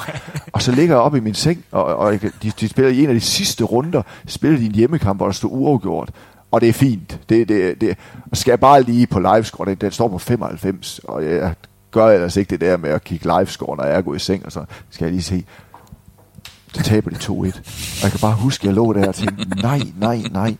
Og, og det samme, der, fordi så, så har jeg, jeg garderet mig så med, med, og jeg finder så ud af også ret hurtigt, at klubber af en størrelse, som har været engelske mestre, de skal have wildcards. Så det vil sige, hvis Portsmouth, Sunderland og Ips, øh, Ipswich de ikke er en del af The Championship i den sæson, som, som vi er gang i nu, så skal de med, fordi de har været engelske mesterhold. Det, det vil være øh, det vil være ufuldendt en bog, øh, som på den måde ved, øh, giver sig ud for at være en engelsk øh, en kulturhistorie ja. i engelsk fodbold, uden de her øh, kæmpe, kæmpe, kæmpe store klubber. Altså Sunderland har været engelske mestre seks gange, så de skal med. Men jeg er også nødt til at have Barnsley med, øh, ja, nu kom de med, men jeg er nødt til at, at være, tage en tur til Oakville på et tidspunkt, hvor jeg ikke ved, om de rykker op. Og jeg var i, jeg var i Doncaster, og det er den, den sådan anden, sådan, hvor, hvor det helt bliver, egentlig bliver sådan en lille smule vanvittigt, ikke? Men fordi at det nu var mit projekt, så er det jo ikke vanvittigt. Men øh, Doncaster skal vinde den sidste kamp for at, at, at få 6. pladsen, altså at komme i playoffs. Nu ender de som ikke rykker op. Men, øh, og der, der tager jeg til Keep Mode Stadium faktisk, øh, sammen med min kone, som som gerne vil med over og, og sådan opleve, hvad det er, hvad det er, ja, det er et vanvittigt vand har gang i. Og på det tidspunkt, tidspunkt spiller Peterborough en hjemmekamp, og, og Doncaster har et point mere end Peterborough. Så det vil sige, at Doncaster skal vinde, ja. forudsat at Peterborough vinder. Og jeg har ikke været på det der forbandede stadion øh, øh, i Peterborough, som jeg faktisk ikke engang kan huske, hvad hedder. Ajax Stadium. Hvad? Hedder det Ajax Stadium? Det tror jeg muligvis. Ja, men det, jeg har været det, der nemlig. Det er ikke umuligt, det er ikke umuligt. Men og Peterborough kommer ret hurtigt foran med et par mål, så jeg kan godt se, okay, Doncaster er nødt til at vinde den her kamp. Og de, og, og de, de, de, de, de får scoret til 1-0, men, men der er bare sådan en nervøs stemning deroppe, fordi Coventry har ikke rigtig noget at spille for, de spiller der ud af, og og jeg sidder bare og tænker, at Coventry må simpelthen ikke udligne, for på det tidspunkt er sæsonen jo færdigspillet. Så er der jo nogle playoff-kampe, men der kunne det godt blive vanskeligt at få billetter til. Så det kan jo godt være, hvis det nu var blevet Peterborough, der havde fået 6. plads, så var der en eneste hjemmekamp tilbage for Peterborough. Og hvis den bare blev lagt på et tidspunkt, hvor det bare ikke kunne lade sig gøre, pokker gjorde jeg så. Og så da Doncaster scorer til 2-0, Altså, jeg er simpelthen så, jeg er så lettet og så lykkelig, at jeg næsten deltager i den pitch invasion, som der kommer i kølvandet på scoring, for det der ved i hele stadion jo, vi får den her 6. plads, vi kommer i playoff, men for mig betød det bare, at nu er det komplet. Og jeg var jo også presset, jeg begyndte jo også at blive presset på Tottenham Hotspur Stadium. Altså, ja. så, ja. så var det jo, det, var, det skulle jo have været, den åbning skulle jeg have været i, uh, i Nå, ja, september ja. måned, ja. og så blev den udskudt og udskudt og udskudt, og jeg havde hver gang sikret mig, at jeg skulle over og kommentere den første i gang til den oprindelige åbning mod Liverpool, og så skulle det være åbnet mod Manchester United, og det blev ved med at blive udskudt. og så til sidst, endelig, endelig, endelig, så øh, blev det altså færdigbygget, og jeg kunne komme over til åbningskampen mod Crystal Palace. Så på den måde var det hektisk, både med rejseaktivitet, ja. men også hvor jeg har siddet ja, med mine regneark op, og tager, hvis jeg nu tager dertil og, og ser den der kamp, så kan jeg måske dagen efter rejse videre til det og det. Og det. Så, øh, men det var også, det var også sjovt, altså det, ja. var, det, var, det blev også en sport for mig, men på et tidspunkt, Altså, jeg vil...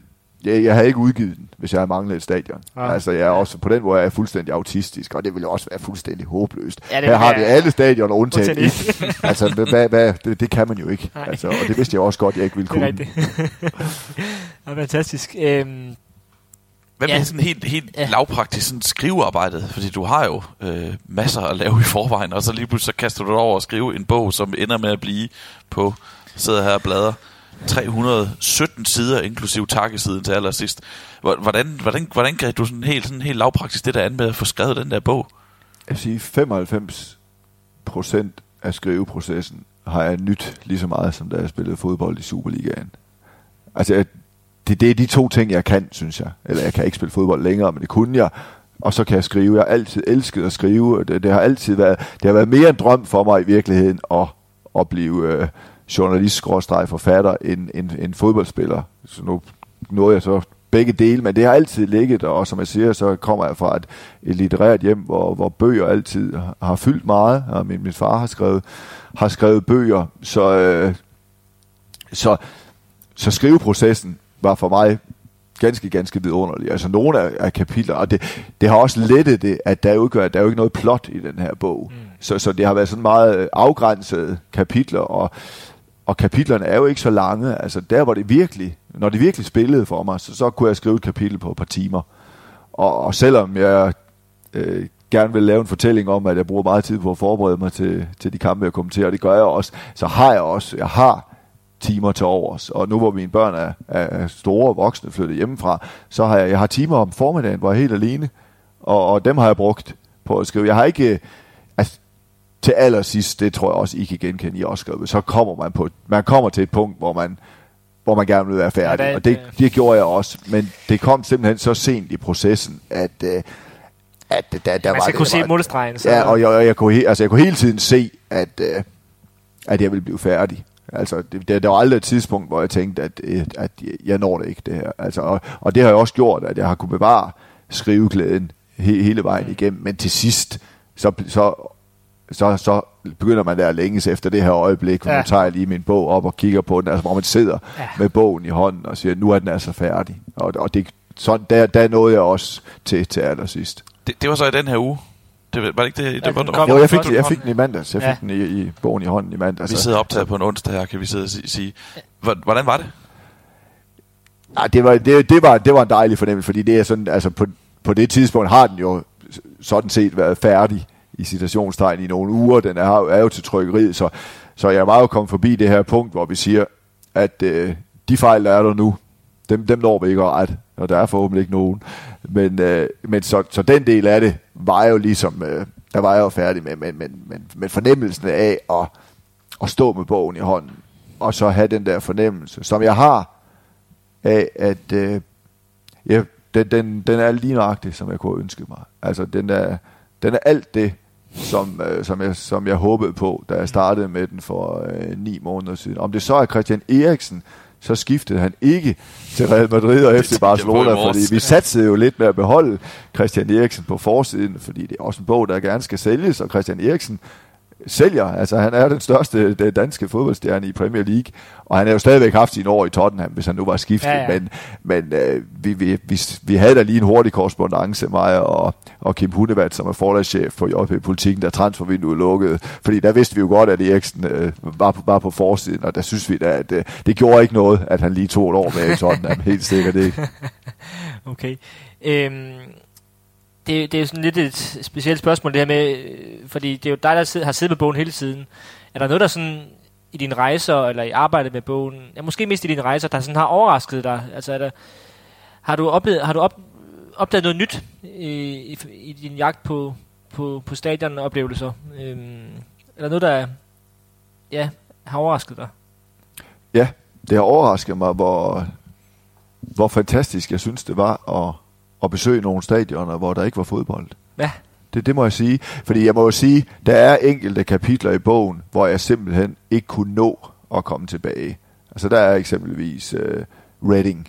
Det, det er mange år siden, jeg var til en kamp i Reading. Og selvfølgelig bliver vores erindring udvisket. Og da jeg var i Reading for 10 år siden og lavede en FA Cup-kamp mod Liverpool, der vidste jeg jo heller ikke, at det skulle blive til en bog. Så jeg har jo ikke registreret uh, detaljer på ja. samme måde. Uh, og, og der er nogle enkelte stadier, hvor jeg ikke kunne nå at komme tilbage til. Og, og det måtte så bare blive sådan, fordi det kunne simpelthen ikke lade sig gøre. Men jeg oplevede, øh, jeg fandt også ud af ret hurtigt, at, øh, at jeg kunne ikke nødvendigvis bare lige tække et stadion af, fordi jeg havde været der for en øh, 6-8 år siden. Det gav mig virkelig noget at komme tilbage til det stadion. Øh, både i forhold til sådan, øh, altså detaljegraden og, og de her, men, men du kan jo også, man kan jo tjekke op på meget på internettet i dag. Du kan jo nærmest med Google Maps, kan du jo gå rundt om stadion, så ja, bliver rent virtuelt, men, men stadigvæk.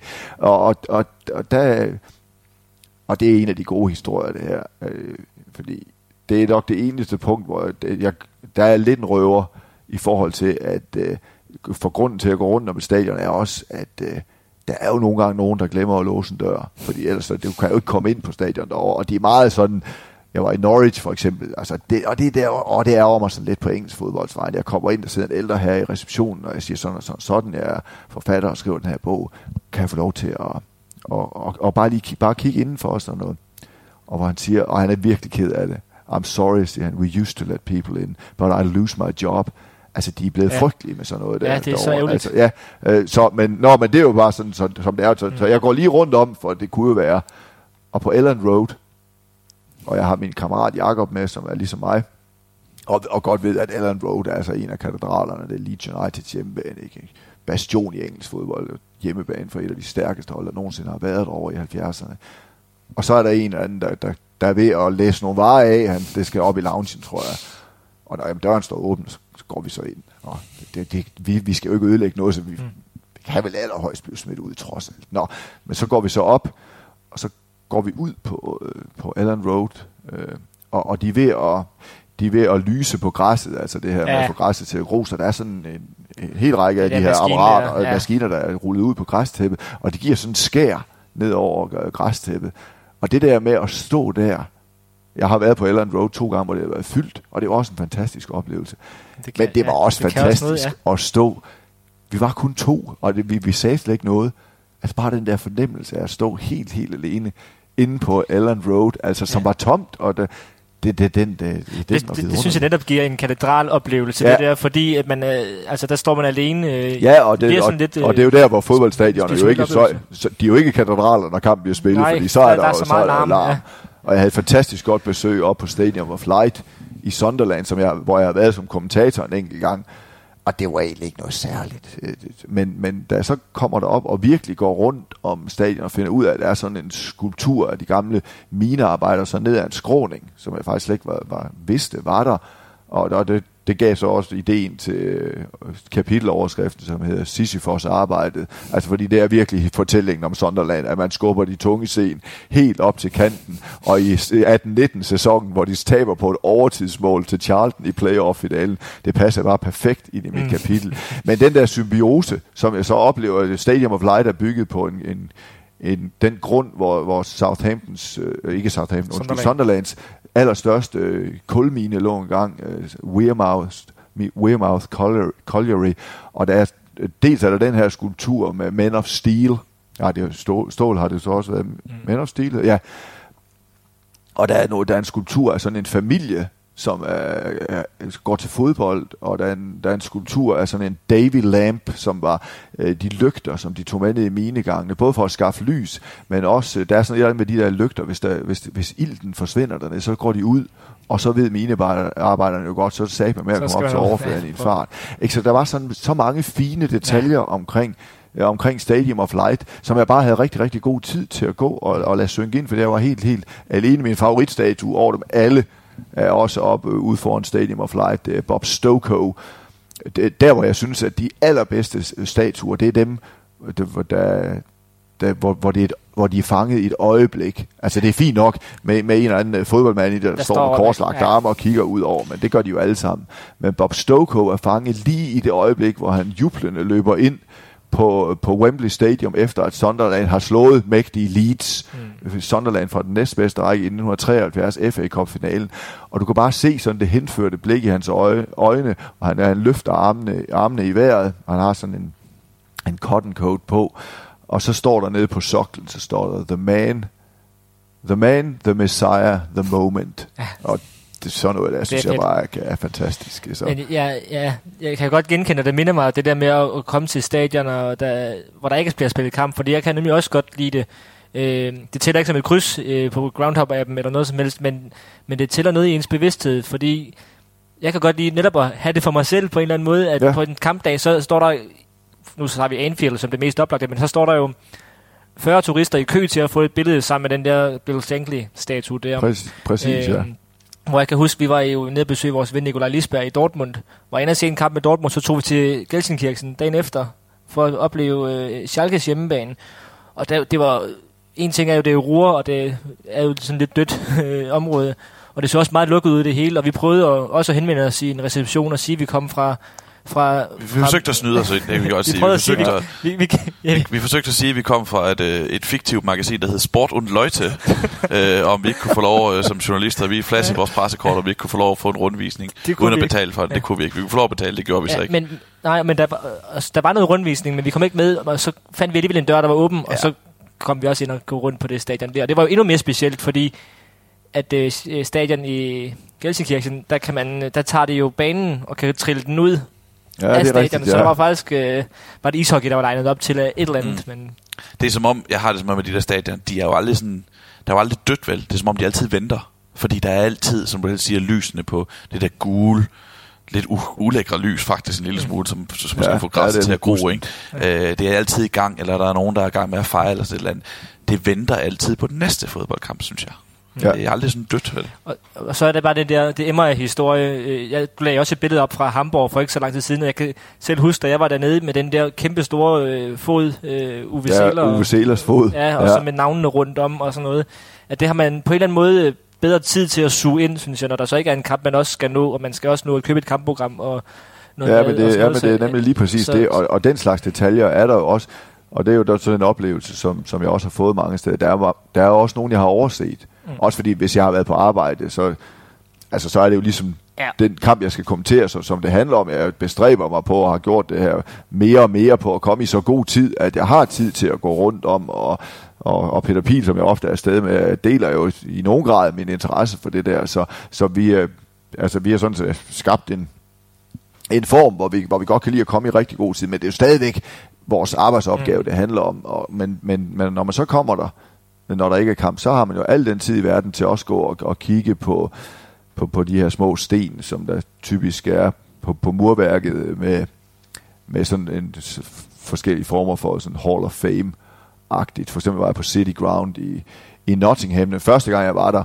der, der så jeg bare Nottingham Forest mod, mod Aston Mm. Villa, og ikke sådan blik for detaljerne. Men så var jeg der så igen i forbindelse med researchen til den her bog, og opdager, at der er sådan de her sten, hvor der står, står der Roy Keane, og de år han spillede, og så står der Frank Clark, så står der Lee Boyer, øh, så står der Tony Woodcock, og så lige pludselig så står der München, og så står der Madrid. Og, og det vidste jeg jo godt, men det bruger jeg så også i min indledning, for det er de to øh, byer, hvor Nottingham Forest vandt Europacupen for mesterhold. Det var der fi- finalerne blev spillet.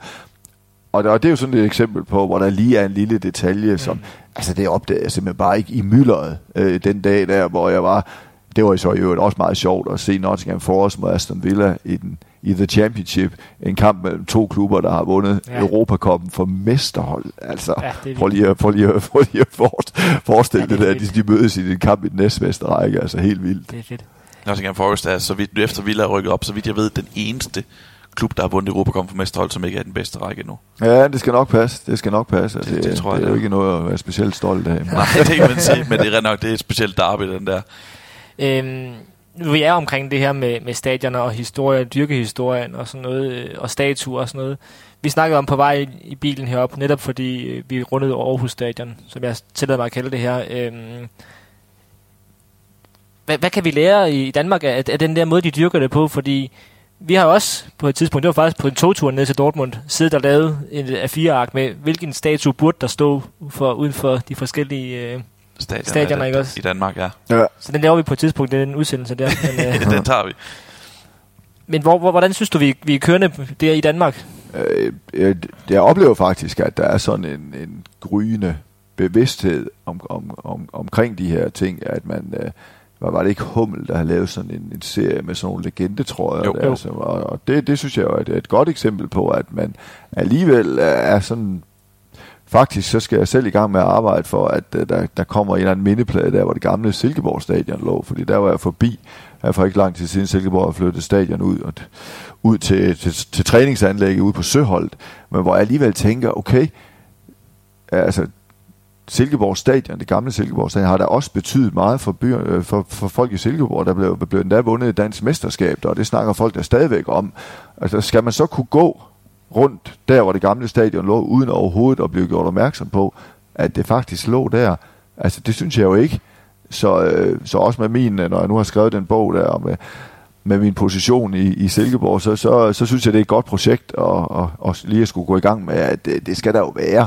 Ja. Altså, jeg synes også, man, man skal jo vedkende sig de her de her ting, og, og vi er jo vi er selvfølgelig heller ikke England, så vi skal jo også finde vores form, men, øh, men jeg synes faktisk, at jeg rundt omkring øh, på de danske stadioner i Randers, at det begyndt at, sådan at sætte nogle fotostater op af, af nogle af de spillere, der har været de store i, i Randers FC for eksempel. Mm. Det er jo en relativt ny, ny, konstru- ny konstrueret klub på, på skuldrene af Randers, Randers Freja.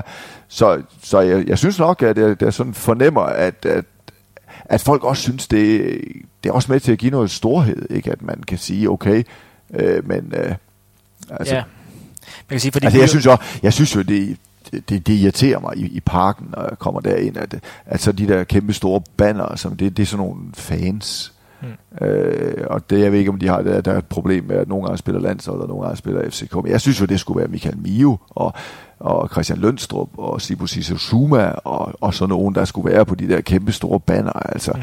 Fordi alle, alle klubber har jo tilhængere, men det er jo ikke alle klubber, der har haft spillere så, som Michael Mio og, og Sibu Zuma. Altså, der, der, der synes jeg, det, jeg kan godt lide, når det bliver personligt gjort. Og så skal man jo bare tage nogle valg, og det kan vi vel også gøre i Jantelovens eget land, og sige, jamen det kan godt være, at uh, Søren Tors skal have en statue, statue op i Aalborg, og Ip Simonsen ikke skal have. Men det er jo så bare sådan, fordi det besluttede vi, og så kan folk så diskutere, om det er rimeligt eller ej, men det er da i hvert fald en dårlig begrundelse for aldrig at gøre noget. Og nu nævner jeg bare OB som et eksempel på det. Men altså, der oplever, der møder tit den her, ah, hvis han skal, så skal han, ja, han vel også. Det, altså, det er nej, ikke nødvendigvis. Nej. Altså, det er der jamen skal der være en statue af Bob Paisley øh, foran Anfield, bare fordi der er en af Bill Shankly? Det er da ikke sikkert. Mm. Så, så er der en uh, Bob Paisley Gates, eller ja. whatever. Altså, men, øh, men det, det skal i hvert fald ikke være det. Der, der, det er da fint, det er at der er, en, en, en, at der, der er ikke nogen statue af John Stampe. Det kunne jeg egentlig godt tænke mig. Mm. Men altså, det, nu hedder den John Stampes plads. Og, og og det, det er fint, jeg har ikke noget behov for, at der også skal være en Lars Lundqvists plads lidt længere hen. Altså, tag nogle valg og sige, okay, her var en, som stod ud i kraft af sin ja. øh, personlighed, øh, og sin, sådan sin magi. Jamen, øh, vi har kommet godt rundt omkring, og, øh, og nu, ja, du, du antydede det jo før, man skal ikke spørge en forfatter, øh, der lige har udgivet en bog, hvornår han skal udgive den næste. Fordi der, det ved der vi er, godt. 2039. ja, det er nemlig rigtigt. Det er ja, 20. 20 år. men øh, men vi, vi, vi, vi spurgte dig jo faktisk om det sidst, vi, vi havde dig med i podcasten her, og der, der var det jo sådan, nej, du, du havde ikke rigtig lige en bog øh, det er egentlig rigtigt, liggende, ja. og, øh, og du sagde det faktisk, du blev spurgt nogle gange, øh, men det, det, du, der skulle ligesom være en idé. Ja. Men øh, nu får du så chancen igen for at afvise, at der kommer flere bøger fra din hånd. I stedet for at spørge om konkret bøger, så kan vi spørge, om ja. du har lyst til at skrive flere bøger. Nu må du komme i gang med det igen. Ja, det, det, det, det vil jeg jo så sige, at, øh, at jeg har det, der kendetegner de to bøger, jeg har lavet, er jo, at jeg, at jeg selv spiller en stor rolle i den. Og der er jo ligesom, man kan også skrive, øh, skrive en bog om et andet menneske, eller, øh, hvor, man, hvor man ligesom træder, træder et par skridt i baggrunden som forfatter. Øh, og og det, det, det, kunne også være, det kunne også være en mulighed, fordi jeg umiddelbart har jeg lidt svært ved at se, at jeg kan skrive noget, ja, men måske om Superliga, om, om danske klubber. Altså, den, den kunne godt rumstere lidt, godt også, jeg har der, de der relationer som, som spiller. Ja. Øh, jeg har været på alle de her stadioner som spiller, og, og nu har jeg også været der som kommentator, og der kunne godt ligge ja. et eller andet. Jeg kan godt lide konceptet, det, det må ja, jeg det sige. Jeg også, altså, ja. øh, li, altså da, da brækkerne faldt på plads, der må jeg bare indrømme, at jeg tænkte, jamen selvfølgelig. Og jeg elsker jo de her manchetter, hvor der er en helt, helt konkret kamp, som måske ikke har noget med selve øh, kapitlet at gøre, men jeg elsker jo, at der står Pride Park Stadium, The Championship, onsdag den 13. marts 2019, Derby County, Stoke City 0-0. Det var den dag, jeg var der. ja. Jeg elsker ikke, at den er 0-0, men altså det der med, at... Øh, det et nedslag. Jeg, har været, jeg, jeg har været der overalt. Altså der er så kan man, man kan mene om bogen, man vil, men altså opbygningsmæssigt er, der, er den uden svage punkter. Mm. Jamen, enig. Og jeg, det, jeg skal være ærlig, jeg har ikke noget læsen, for jeg fik den også først her sidste på ugen. Jeg har ikke læst det hele, men det jeg har læst, det er jo, øh, det er jo en fed blanding af, af netop nogle egne øh, oplevelser og, og, og nogle historiske ting, og de her ting, uden vi skal, sådan skal begynde at anmelde, anmelde den nu. Men så er det jo en bog, man godt gider at dykke ned i, fordi øh, den rummer de der ting. Jeg er øh, 77 sider inde, 76 sider inde. Jeg er nået til kapitlet om Burnley. Det kan vi jo lige sige, den er jo alfabetisk opbygget.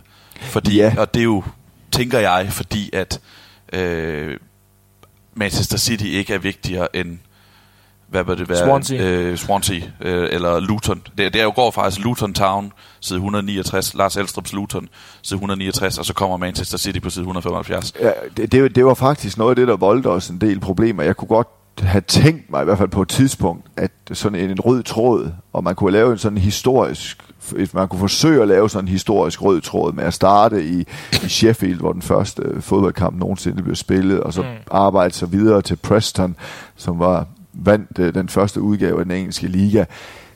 Men det blev for svært. Og så prøvede vi sådan om øh, en sådan en geografisk rejse, men det gav jo heller ikke mening. Hvorfor, hvorfor skulle man starte i Newcastle og, og slutte i Bournemouth? Og hvorfor skulle man starte i Bournemouth i syd og slutte i Newcastle?